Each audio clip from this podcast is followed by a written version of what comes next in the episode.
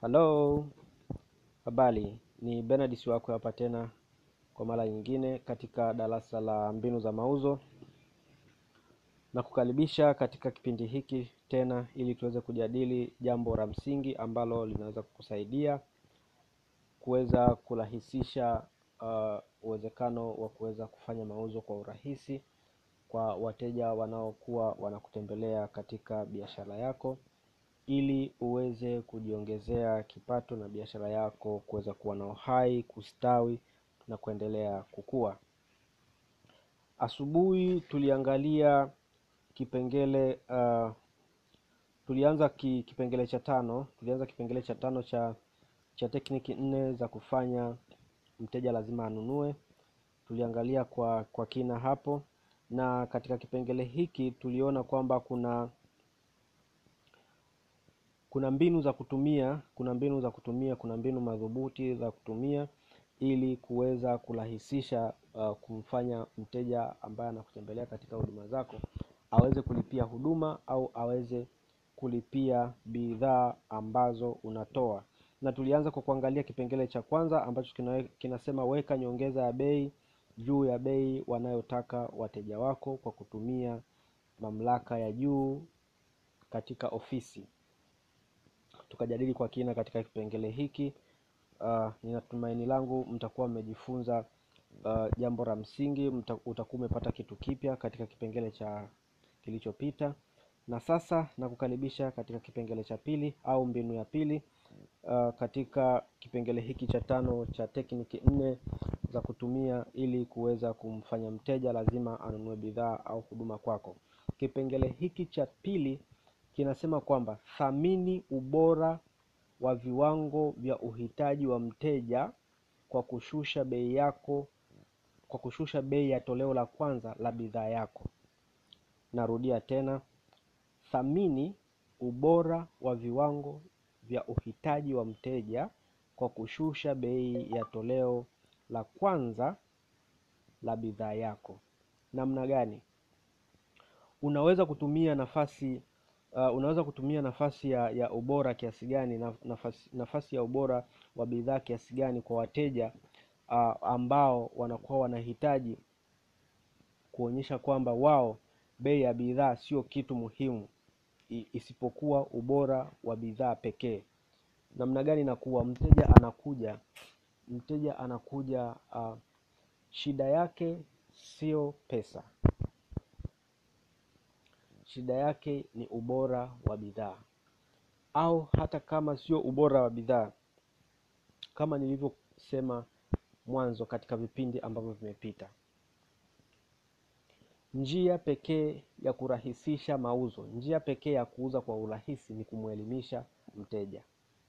Narudia tena njia pekee ya kuuza kwa urahisi au njia pekee ya kufanya uuze bidhaa au huduma zako kwa urahisi ni kumwelimisha mteja. Wateja wengi wanapenda kuelimishwa. Narudia tena wateja wengi wanapenda kuelimishwa. Kwa hiyo kama mjasiriamali au mtu unayetaka kuingia katika ujasiriamali au kama unamiliki biashara yako sasa hivi unafanya biashara hakikisha unafanyia zoezi hakikisha unafahamu bidhaa zako vizuri hakikisha unaifahamu huduma yako vizuri hakikisha unajua nje ndani ya kile ambacho unakifanya ili uweze kuwaelimisha wateja wako kabla ya kuanza kuuza. Wateja wengi au watu wengi wanapenda kununua kitu ambacho anaelewa kinafanya kazi gani urahisi wa kufanya kazi kama ni kifaa au e, na kinarahisisha vipi kazi. Kama ni dawa mteja anapenda kuelewa ile dawa itakwenda kumsaidia vipi ndani ya mwili wake itakwenda kuleta mabadiliko gani ndani ya mwili wake itakwenda kuleta matokeo ndani ya muda gani baada ya kutumia. Kwa hiyo hivyo vitu vyote kwa pamoja kulingana na huduma unayoifanya ukiwa na ule uzoefu au ukiwa ni mchangamufu wa kuwaelimisha wateja inakuwa ni rahisi mteja kuweza kulipia huduma au kuweza kununua bidhaa ambayo wewe unatoa. Kwa hiyo ni jinsi gani sasa ambavyo unaweza kutumia uh, sehemu hii ili kuweza kumrahisishia mteja au kuweza kumfanya mteja lazima anunue.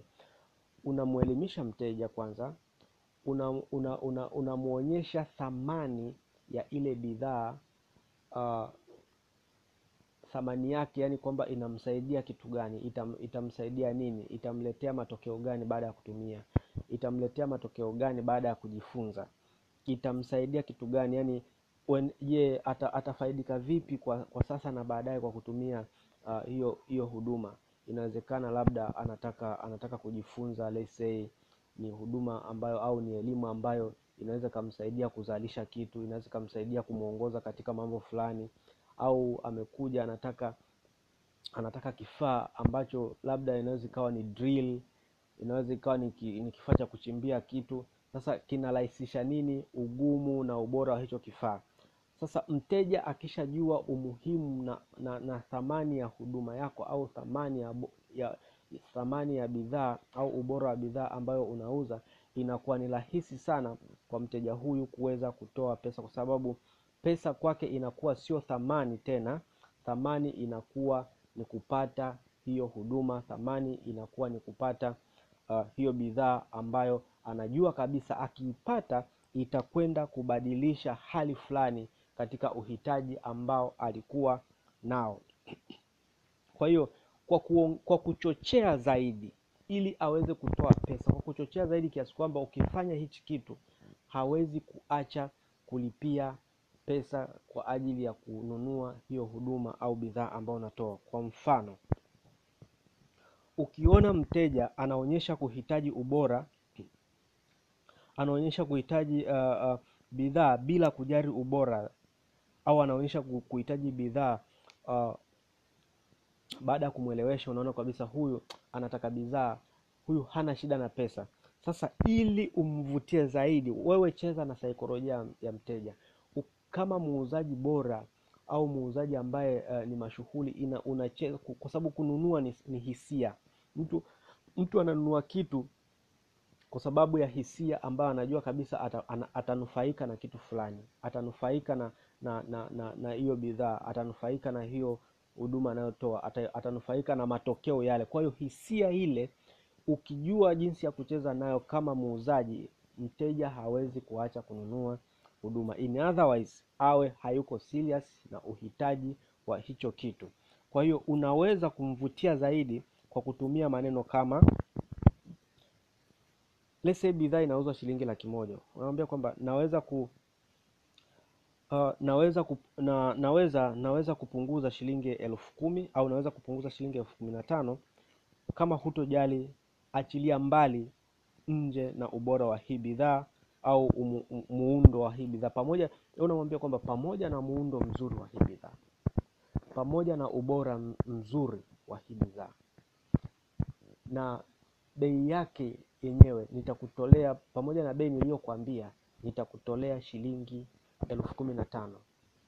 Kama bidhaa ilikuwa inauzwa shilingi laki moja, unamwambia pamoja na kwamba nauza shilingi laki moja, nitakutolea shilingi elfu kumi na tano ili uweze kupata bidhaa hii. Mteja ameshajua ubora na umuhimu wa ile bidhaa, alafu pamoja na ubora hule na thamani hiyo ukampatia punguzo au ukampati, uka, uka, ukamtia uka shauku ya kuonekana kwamba atapata hiyo bidhaa au hiyo huduma kwa bei ambayo ni rahisi, kwa sababu kama ninavyosema, uh, mteja mara nyingi anataka kuonekana kwamba amechukua kitu kwa bei rahisi, amechukua kitu ambayo ni sawa na amekulalia, amechukua amenunua kitu ni sawa na amekuingiza hasara. Kwa hiyo kwa kufanya hivyo, unakuwa unamfanya huyu mteja asishindwe kuondoka bila kuchukua hiyo bidhaa, bila kuchukua hiyo huduma, bila kupata hiyo huduma. Kwa hiyo inakuwa ni lazima alipe kwa hali yoyote ile. Ndio maana unakuta mtu anakwambia ah, sina pesa ise, hebu shika hii hapa, ngoja nikaongezee pesa nyingine, hebu shika hii hapa, ngoja ni lakini usiuze, usiuze. Unakuwa tayari umeshampa shauku ya kusema kwamba lo, nikikosa hii kitu sintoipata tena sehemu nyingine. Kwa hiyo kwa kufanya hivi, unakuwa unamfanya mteja huyu ni lazima anunue bidhaa au huduma unayotoa. Baada ya kusema hayo, naomba nikutakie kila la heri katika uh, kutumia uh, maarifa haya tekniki kama hizi zitumie katika biashara yako. Kama tayari una biashara, tumia tekniki hizi. Kama ndo kwanza unakwenda kuanza biashara kutokana na huu mchanganuo, hakikisha tekniki hizi unazitumia. Usisikilize, usijifunze ukakaa nazo kama vile unavyosikiliza hadithi. Hivi ni vitu ambavyo vimethibitishwa, ukivitumia katika mazingira halisi. Uh, hizi ni tekniki. Wewe ongea tu haya maneno ninayokuambia, kama nilivyokuambia kwa mfano tekniki ambazo nimesema dakika chache hapa. Ongea kwa mteja, mwambie mteja moja kwa moja haya maneno ninayokuambia, alafu uone response ya mteja itakuwaje. Mweleweshe mteja aone thamani ya kile unachokifanya, alafu mwambie pamoja na, na kwamba nauza na, na, nauza bei fulani, nauza bei hii, lakini nitakutolea kiasi hii. Je, unaonaje? Ni lazima mteja atakwambia wow, wow, nilikuwa nataka hicho kitu, nilikuwa nataka hicho kitu. Unampa shauku ya kumfanya lazima anunue bidhaa yako. Baada ya kusema hayo, niwatakie kila la heri. Tutakutana katika kipindi kingine cha mbinu za mauzo. Ni Bernard Siwakwe hapa ninayejali mafanikio yako. Karibu tena.